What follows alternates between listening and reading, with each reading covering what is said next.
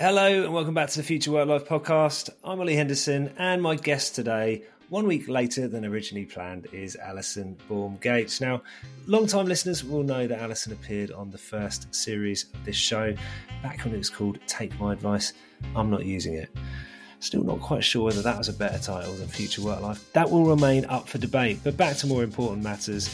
Allison and I have stayed in touch over the past few years, and she's been incredibly helpful introducing me to some of her network. And we've continued having really interesting conversations along the way. And that included Allison contributing to my book, Work Life Flywheel, which we mention in the show today. Now, while Allison it's always welcome back on the show, the reason she's on specifically right now is because her new book has recently been published. It's called Breaking into Venture. An outsider turned venture capitalist shares how to take risks, create power, and build life changing wealth. We cover a lot in the show, so I won't share too much now, but just to give you a top line, it is a book which is designed to help anyone from any background get into the venture capital industry. But as I mentioned during our conversation, I think actually a lot of the lessons Allison's sharing are applicable in whichever industry you're working, whichever type of career you want to build, and they're particularly relevant to founders. So if you're a founder and you're looking to raise money, this book will give you some insights about how people on the other side of that table are thinking about things. So, as always, would love to hear what you think about the show. In fact, if you have a moment afterwards, please do leave a rating. It does make a big difference to new listeners discovering it. Also, do check out my book, Work Life Flywheel, and the newsletter, Future Work Life. That's enough from me. Let's get into it. Here's my conversation with Allison Baum-Gates. So, Allison, it's great to have you back on the show. Thanks for joining me. I want to go straight into talking about the objective behind the book, I suppose. Why encourage people to break into venture? What is it that makes it a great industry in which to make a mark on the world? It's a great question. Um, I mean, venture capital is the fuel for innovation and new ideas, new businesses, and new technology are made possible by venture capital investment. And those innovations impact everybody's lives. It starts with things like Google and Facebook and Instagram and extends into Uber and you know the ways we get around and the ways that we meet our partners and the ways that we get food and the ways that we find work most importantly. And these mm. are such influential technologies. And part of my mission in the book is that you know because these technologies are impacting everybody it's important that all types of people have a say in how they get built. Because now more than ever we're seeing how there are big ramifications of having only one type of people building the business models that fuel these companies and especially with mm. things like chat gpt and open ai and you know these concepts that are venture backed and will change all of our lives dramatically whether we know it or not and what kind of business model is going to be set up who's going to benefit from those technologies mm. that everybody's using and so I think having diversity around that table and having everybody aware of how these things get built is really important if we're going to be able to see around the corner and be able to adapt to how they're impacting our lives as individuals. Yeah. And it's interesting the expression break into because it kind of evokes the feeling that it's difficult to actually enter that industry. There's maybe that feeling that it might be inaccessible to some, but also I think mm. for some venture is like this sort of mysterious world. No one quite knows what's yeah. happening. How do people get into this? How do you end up being the people fueling the innovation through investment? So, I mean, why does it carry such mystery to people? Because it's true. It is a very small part of the economy and a very small group of people. The average venture firm has 15 employees. So the number of seats at the table are extremely limited. And on top of that, it's an industry where you're taking a lot of risk when you invest in a company that has no product or an early product and they're, you know, creating a market or a technology that didn't exist before there's a lot of uncertainty and risk there. And so it's natural that people want to invest in people that are like them. They want to invest in people that they know that they have contacts in common or context in common. And that's inherent to being able to take those types of risks. But then if you're an outsider and you aren't already part of that community where people know you and trust you and you have a reputation and a brand and um, all of that, then you know it can be really, really hard to get in the door. And on top of that, um, how do I how do I put this? I think um, my experience living in Japan really highlighted for me what venture capital is like and why it's so confusing. And I'll explain that. So, when you move to Japan as a foreigner, everybody will meet you because they're curious. What is this foreign white lady doing here, spending time in Japan? And I had a lot of meetings where they asked nice questions and they were really polite and we had a great interaction. And then I would follow up and they would never respond to me again. And it was really confusing because you don't actually get any feedback on, well, was it something I said? Or is it just because I'm the way I am? Or you're not interested in what I'm doing? But it's the same dynamic. They don't know you, they don't trust you. You're not part of that sphere of influence. And mm. as I figured out how to navigate that, I was having the same experience in venture capital itself where everybody will meet you, everybody wants to be helpful, everybody's so friendly and nice. But then when the rubber hits the road and you actually want to get something done, they completely ghost you. And mm. so it was in some ways my experience navigating such a foreign country and world and culture that helped me kind of realize that's what happened what that's what was happening in venture capital but i don't think anybody would have told me that um, because people don't want to say that. It makes them look bad. Um, but it's how it works. Yeah. It's something you wrote in your book I found interesting, which is, I suppose, the assumption that as soon as you have money to invest, that everybody must be knocking on your door.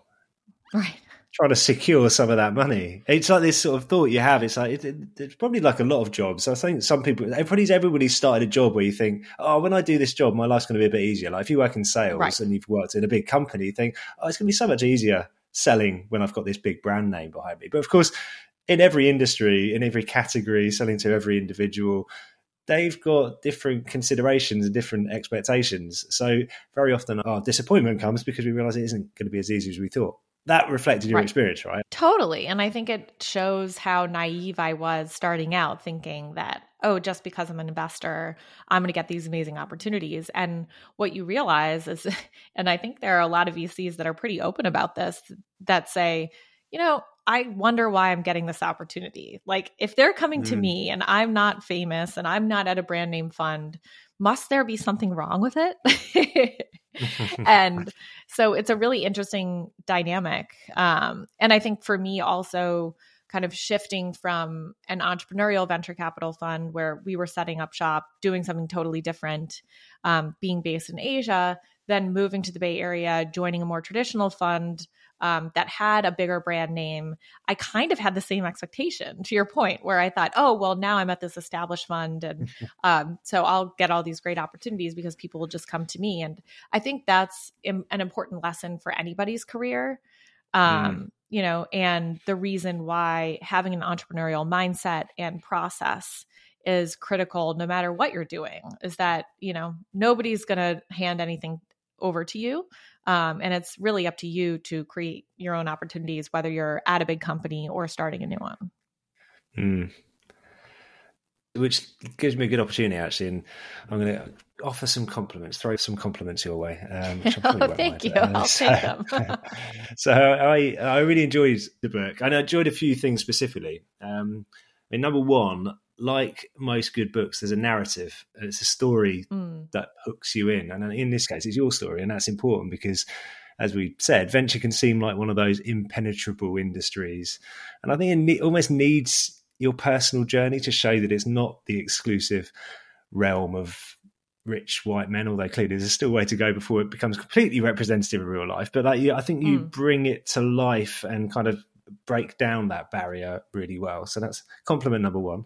and number number two, number two, again, here, what's a prerequisite for a book? Often that I read, I learned stuff in there. I learned a bunch of stuff, and as a founder and somebody who works with startups and scale ups, is it's always useful to remind yourself of incentive structures behind every aspect mm. of your mm. business. And I think that re- definitely includes the investor, the VC, and indeed their investors, um, which maybe we can talk about later because I think that is one aspect of venture capital that I think people get confused at. It's almost the assumption that it's your money it's individually and that you're handing over. And of right. course, there's a network of people around it. But the last thing, which is to your point, I, I think you've done a really cracking job of laying out a framework which is actually relevant whichever industry you're in. So even for readers who don't choose to become a VC, there's loads of nice mm. mental models in there for shaping just a legendary career in general. And I suppose with that in mind, I'd like to dig in, if you don't mind, some of those sort of general principles you st- you share in there, Definitely, starting with yeah. how you invest your time, because you know you're a new mum, clearly busy in your work too. So how how are you new now thinking about how you prioritize what matters, the things that are going to make a difference to growth in your work and your personal life? Now you've got even less free time. Right, it is incredible. I think uh, I don't know. There's definitely a narrative among working moms that they get annoyed when people ask, How do you do it all? Because that, you know, you'd never ask that to a man. But I'm asking myself that question right now. I'm like, How do you do yeah. it all?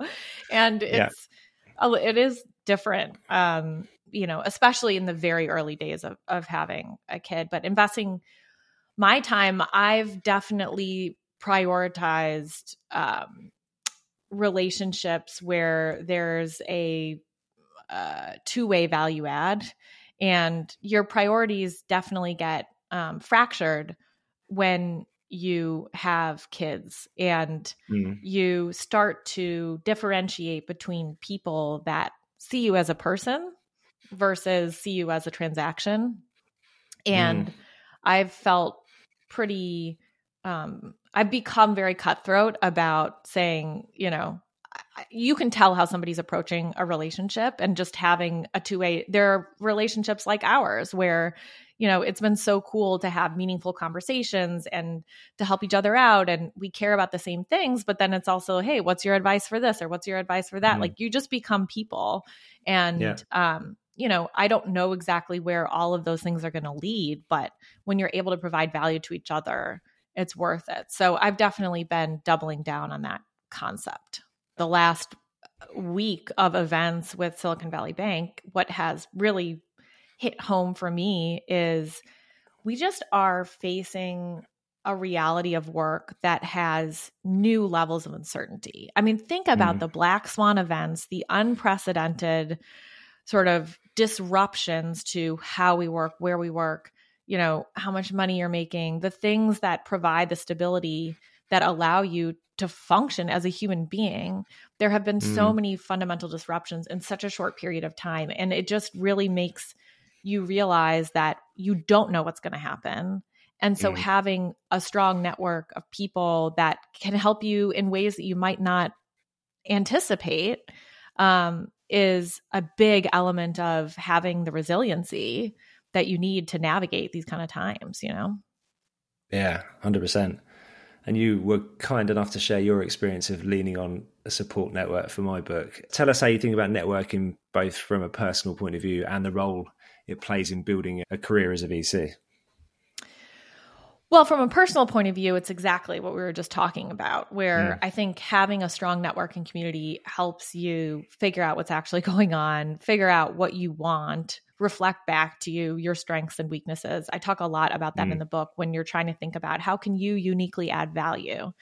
Um, what is a narrative that resonates when it comes to making new connections? Having people that you trust who will give you honest feedback on that is is a huge competitive advantage. So there's that piece. Um, but also, venture capital and really work in general today is driven by networks. Just like it takes 10 impressions for you to buy a product.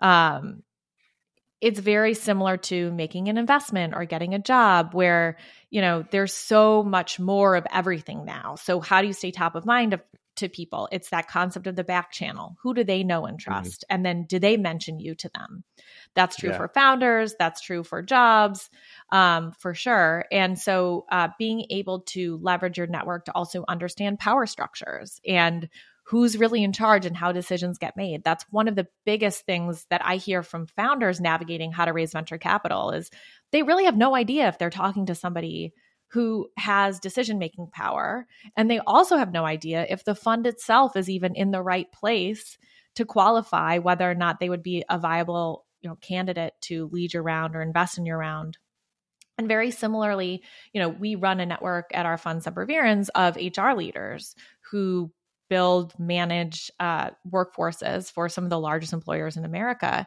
And I have had conversations with their heads of talent acquisition or business managers that are empowered to be hiring managers as well. And they talk about how they're subject to these forces of headcount freezes or expansions, and that they'll end up having tons of conversations with candidates knowing that they can't actually hire any of them because there's mm. a hiring freeze. But they don't want to tell them there's a hiring freeze because then nobody will ever want to work at their company. And so it's just like there are these things where you could just completely waste your time or walk away from an interaction that doesn't end up the way that you want, believing that it's something that you did. But in reality, mm. that's not the case. And that's where having networks and connections into these organizations, whether it's a venture capital fund or an employer, can be so valuable to really actually process the feedback that you're getting and understand where it is you and where it's just not you at all, you know? Mm. And as you're feeling about networking, and actually talking about networking, somebody you put me in contact with, Erica Young, we had a great conversation. She doesn't like using the word networking essentially as mm. a verb. So I apologize if she's listening. Um, but I mean, I think we're all we kind of use it's like the shorthand. We understand that that's the word we use. Now, you, the reason one of the stories you told me for my book was when you moved to Silicon Valley and you mm. really relied on the support you were given to actually to even stay there. You know, I think at first, again, I'm I'm paraphrasing, but essentially, it was really tough to move to a completely new place without a support network around you, existing one. Actually, you built a community that you you met there, and that really helped you. Now, I mm. assume there was a lot of in person interaction at that stage, and of course, COVID changed that for quite a while. We were just doing online stuff. Now we have the opportunity to kind of redesign that mix. How do you think about mm. it now? Mm-hmm. I've definitely been used to building networks digitally because of my experience living abroad. When we started our venture fund, we were investing Fresco Capital. I was living in Hong Kong and we were investing in the US and Europe and so it I think living in a digital and distributed world, you have the opportunity to make connections that you wouldn't otherwise. But to your point, in order to truly deepen those connections, you do need to get on a plane and mm. go see them or get on a train or take an Uber or whatever it may be. But spending time in person is more critical than ever. But what's cool about the ability to make initial connections digitally is you can have a better filtering mechanism for how you invest your time. So going back mm-hmm. to the beginning of our conversation, you can sense digitally, you know, on a Zoom call whether someone's aligned with you or not and you then maximum have wasted 30 minutes of your time and maybe you'll talk to them again or maybe you won't but you kind of can explore that before you make that time investment whereas before i think about my day to day as a as a vc i mean i used to be sitting in an office you book 1 hour meetings with entrepreneurs and you're going all around the city you just have um, it's just a slower process. So I really appreciate the ability to expand your reach and better qualify. Mm. Um, but ultimately, spending time in person is where you really build that connection. I mean, it's human, right? I mean, we're we're wired that way. Yeah, yeah.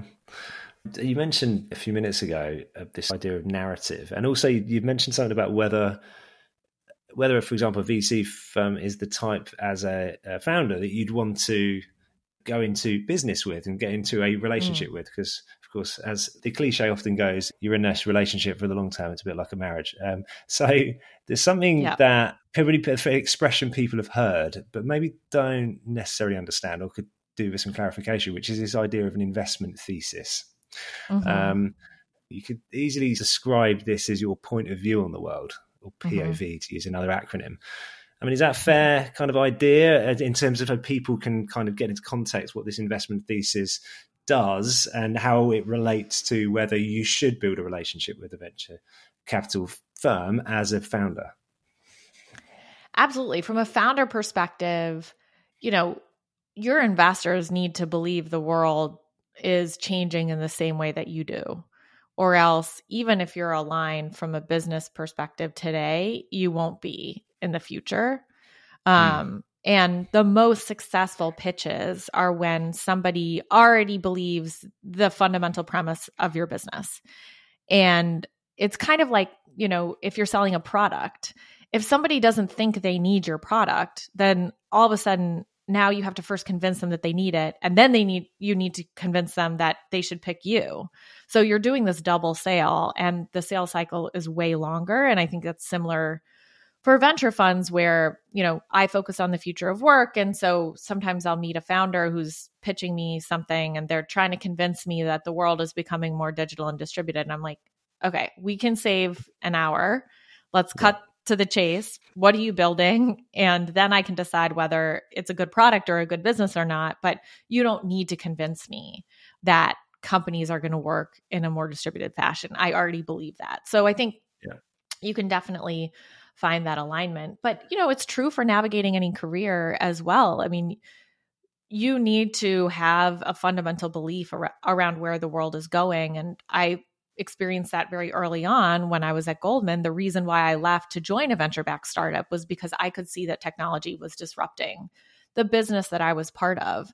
And you can wait and hold on as long as you possibly can, or you can get ahead of it and start investing your time and relationships into an area that's growing or has new opportunities. And so I think having that kind of investment thesis, that view of the world for yourself is important, even if you're not a founder or a VC. Mm.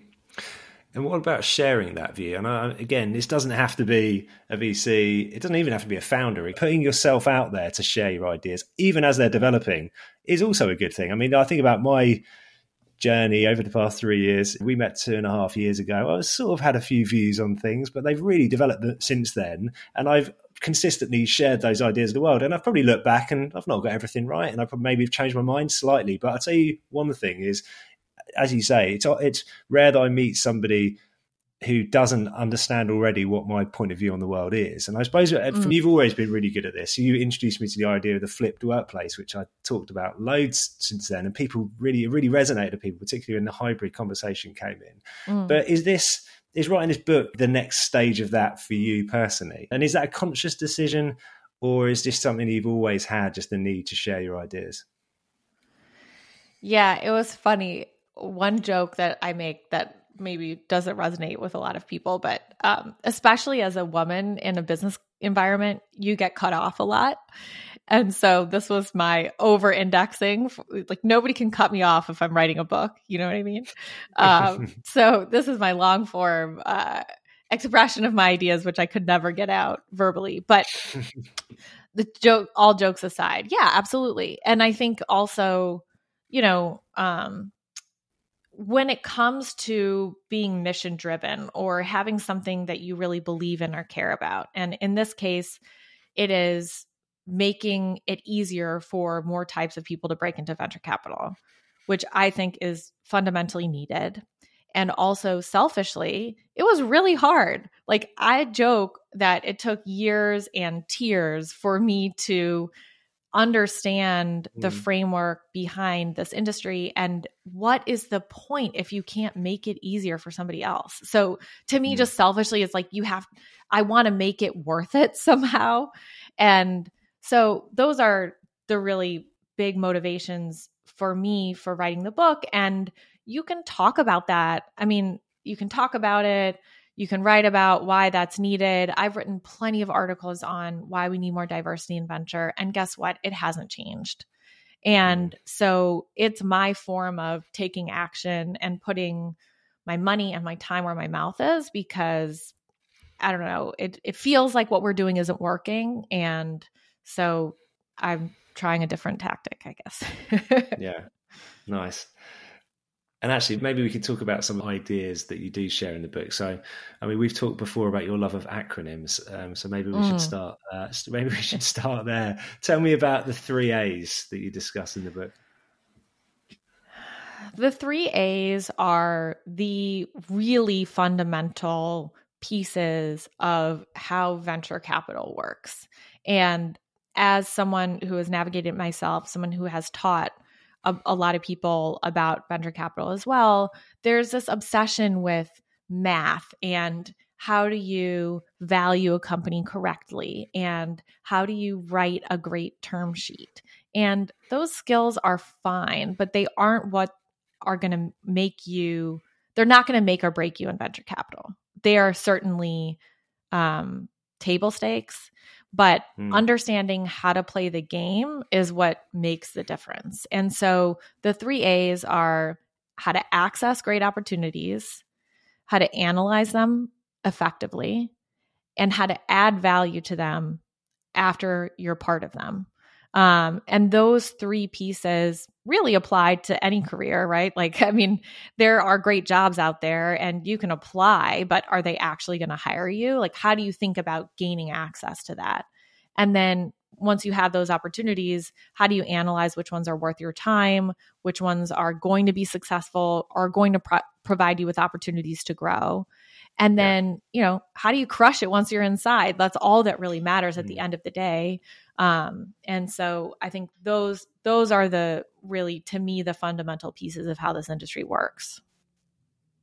Which is, of course, where all of the different things we've discussed already feed into that. I mean, even this thing around know, by sharing your ideas, your point of view, and obviously mm. determining your investment thesis. What you're doing is you're kind of it's the first filter, isn't it? You're filtering out those people that might not be a good match and improving the possibility that the people you do then connect with share that same philosophy, share that same outlook. Definitely. Right. I think one thing that's clear is there isn't a single route into the industry.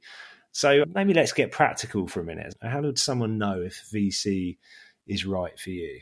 It definitely depends on what type of venture capital you're interested in accessing. So, I mean, at early stage venture is much more macro. It's mm-hmm. about, mm. you know, do you share this big picture view of the world? And do we believe that you are capable of navigating it? It's much more of a people focused business. Um, and the valuation is kind of typically made up in some sense based on hey how much money could we make if you were super successful but the difference yeah. between valuing a company at $8 million or $11 million or $12 million is it's kind of finger in the air uh, at that point.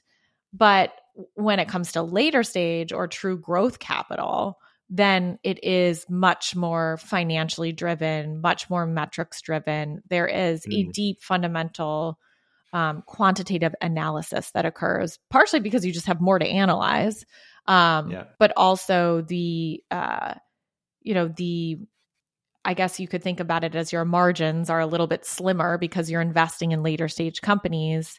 And so there is there is still a lot of upside, but not the same amount of upside that you have at the very early stages. So I think understanding where you fit in or where you um, you know want to get involved in venture capital um, is important.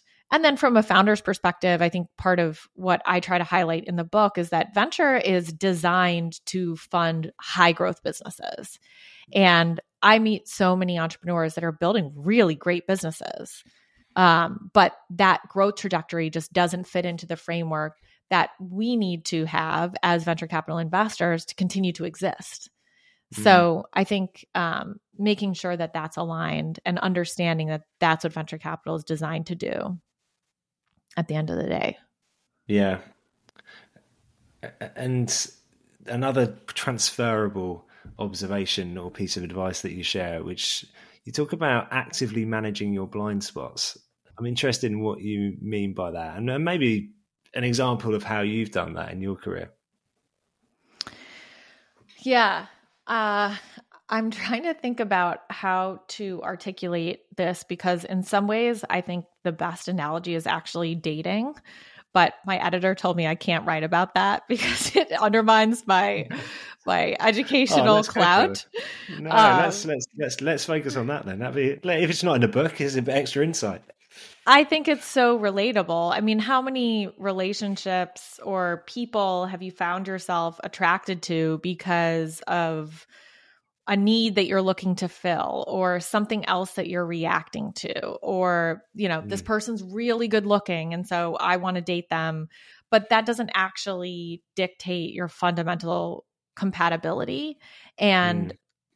the only way that you can get better at that i mean how many friends do you know that just keep getting into bad relationships? And you're like this is so clear to me that this is never going to work out but you just mm. like this person because they're adventurous and they always invite you to do fun things or um, you know you think they're really rich or i don't know what it may be but um, when there's those patterns of making the same decision over and over again and getting the same suboptimal results you know, that's when things break down and people don't get what they want. And it's very similar in the investing world where we all have biases, right? I mean, if you feel like an outsider, but you see that this company is backed by a famous person, well, of course you're going to be swayed by that because you, know, you think that that's really critical for them. Or if you had a personal experience that you think really you know needs to be solved. I mean i talk about my partner whose wife suffered from breast cancer and so he you know was really passionate about investing in a company that's solving that problem whether or not it was the right fit for our fund. So there's always that kind of sense of you know we're human um, mm. and we get swayed by these biases and the only way to improve over time is to have an awareness of it um, and so that self awareness is a critical competitive advantage to be able to look back and say, well, why did I make that choice? And was it the right one? And did that company or relationship or job go well because of reasons that I anticipated or reasons that I didn't anticipate? And then go back and iterate on your process. Um, so I think, you know, it's not a transaction. Um, like in a world where there's so much change, people change jobs every two years. You know, we build a portfolio of investments. Um, people don't get married when they're 18 anymore. Well, I guess some do, mm. but not not very many people that I know. Um, you know, you get more shots on goal, and we're really lucky for that. But it only matters if you know how to adapt and evolve as a result. Mm. Yeah, yeah, no, definitely. And it is a fine line, though, isn't it? Because I suppose you have to you have to be aware of your blind spots. And yet, in the same way, I, I kind of re- I really like the the chapter title where you talk about the importance of being different and embracing being different, essentially. And I suppose right. there's this is where this fine line where you have to be conscious that our biases come into it and actually the network can come in there because you know mm-hmm. you've got mm-hmm. people just reminding you and sort of reorienting you if you're going in the wrong direction but of course also ultimately and again it's applicable in any industry Mm-hmm. Really embracing what makes you different and bringing that out in the, the work you do is just really right. key, isn't it? And I like, that's why I really and and it, that sort of feeds its way through my book as well. But I love the fact that you brought that in because again, relationships are built because people feel like you're genuine and that you've got something interesting and unique about you as as much as the money that you're offering to them or the product that you're selling. And I think that being different things is just so important to that.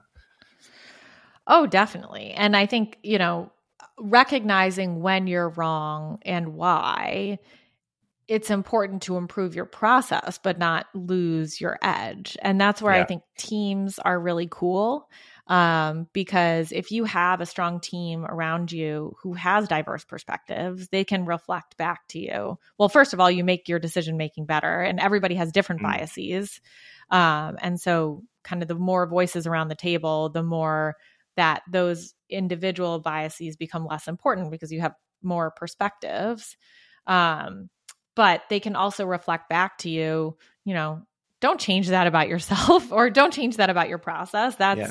you know, what makes you unique. And so that network, I think, is an important piece of that. But you have to be so careful who you listen to, right? I mean, you get a lot of advice.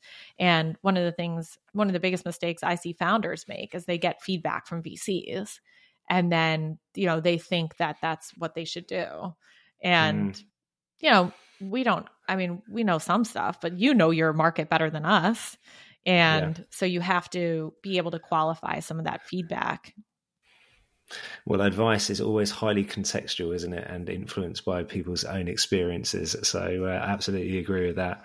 Um, well, Allison, first of all, I've loved having you back on the show. You're welcome back anytime. Thank you for having me. Yeah. Um, is there anything else? Anything else you want to leave us with before we wrap up? Please read the book and review it on Amazon. That's what I've been yeah. told to say by my publisher. No, um, no, I think actually what what I care more about is if you read the book and you find it valuable, you know, share it with somebody else. Um, because somebody that might not pick it up because it has venture on the subject line, um, mm. on the hmm. title. Um, and that that would be really meaningful and, and make all of this worth it. So thanks again to Allison for joining me on the show. I will indeed put a link to Breaking into Venture in the show notes. I'll be back for another interesting conversation about the future of work next week with Julia Hobsbawm, Bloomberg columnist and the author of The Nowhere Office. Until then, check out my book Work Life Flywheel on Amazon, sign up for the Future Work Life newsletter on Substack or LinkedIn, and have a great week.